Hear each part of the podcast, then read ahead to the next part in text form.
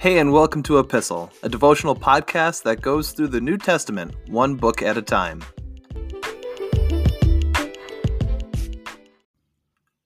We're kicking off chapter 4 of 2 Corinthians today. Grab your Bibles, let's get into the text.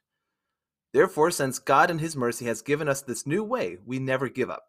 We reject all shameful deeds and underhanded methods. We don't try to trick anyone or distort the Word of God. We tell the truth before God, and all who are honest know this. If the good news we preach is hidden behind a veil, it is hidden only from people who are perishing. Satan, who is the God of this world, has blinded the minds of those who don't believe. They are unable to see the glorious light of the good news. They don't understand this message about the glory of Christ, who is the exact likeness of God. You see, we don't go around preaching about ourselves. We preach that Jesus Christ is Lord, and we ourselves are your servants for Jesus' sake. For God, who said, Let there be light in the darkness, has made this light shine in our hearts, so we can know the glory of God, who is seen in the face of Jesus Christ. We now have this light shining in our hearts, but we ourselves are like fragile clay jars containing this great treasure. This makes it clear that our great power is from God, not from ourselves. We are pressed on every side by troubles, but we are not crushed. We are perplexed, but not driven to despair. We are hunted down, but never abandoned by God. We get knocked down, but we are not destroyed. Through suffering, our bodies continue to share in the death of Jesus so that the life of Jesus may also be seen in our bodies. Yes, we live under constant danger of death because we serve Jesus, so that the life of Jesus will be evident in our dying bodies. So we live in the face of death, but this has resulted in eternal life for you. These are tremendous verses as we look at Paul's continuation of the letter to the Corinthians. The invitation here for them and for us is to compare the different ministry methods that are taking place from him compared to the people who are there spouting a false message or from improper motives. The invitation here is to compare. So, the different teachers, I think you'll see even today, uh, when people are teaching from the Bible, they will have typically different styles of doing this.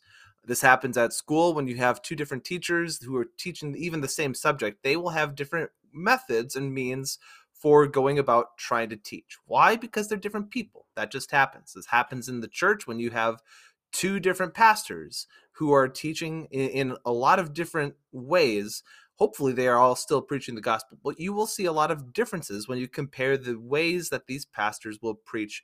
You'll also see just the differences of styles between this podcast and other devotional podcasts that are out there yes, I know you probably know this because the internet is enormous and because this is surely not the only devotional podcast that is out there. There's going to be a lot of differences between those podcasts and the content you get here.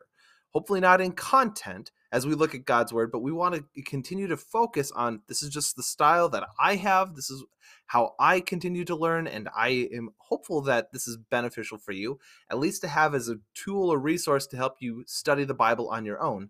But you'll see differences here between different teachers. You'll see differences across the board. And Paul here is openly inviting the Corinthians to look at the differences and compare the ministry methods between him and the teachers that are there spouting the different message. Look at how openly Paul is kind of poking at these other teachers. It also checks the intentions of the Corinthians. As they take a look here, he said, We reject all shameful deeds and underhanded methods. We're not trying to trick anyone or distort the word of God. Checking the intentions of the Corinthians, Paul is coming here as if to say, if you were concerned about the truth, if knowing the truth mattered to you, you would already know this. You would already know that this was the case. You would not be impressed or swayed by these false teachers. And this speaks to the likely circumstance that certain members of the Corinthian church had fallen away or had fallen sway to these false teachers. Paul then introduces the work of Satan in this letter and pointing out the fact that Satan will do whatever he can to jeopardize or undermine the work of God.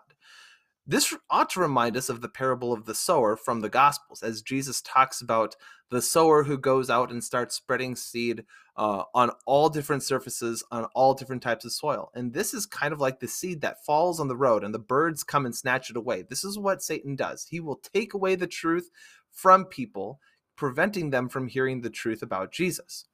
Because the gospel illuminates Jesus. This is the message of Jesus coming to save the world, and it's no wonder that Satan would try and attack it. Those who preach and teach the gospel focus on Jesus, not themselves. This is what Paul has introduced and encouraged them to start comparing between their ministry and the ministry being done by these other teachers.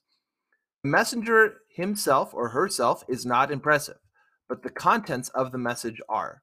The whole point of Paul bringing up here these clay jars, these jars of clay, is that it is a, at the time, this would have been an incredible hiding spot for something that was immensely valuable to you. You would take something that had incredible value and was just highly important to you, and you would put it in an insignificant, ordinary containers so that when people saw these jars of clay, they wouldn't even assume that there was an immense treasure hiding in those jars. This is Paul saying, like, we are the jars of clay. And the immense treasure that is contained within is the gospel of Jesus. And any suffering that we endure in the gospel, for the sake of the gospel, reminds us of the work that Jesus has accomplished for us. We are suffering for his name, and we're going to continue to do what we've been doing. So, you know, go ahead and do your worst, but anything that you do is going to just drive us closer to Jesus in dependence and in faith on him.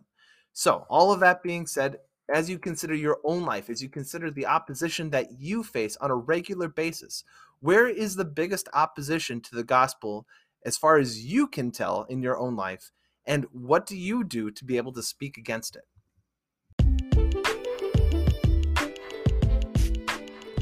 Thanks for listening to Epistle.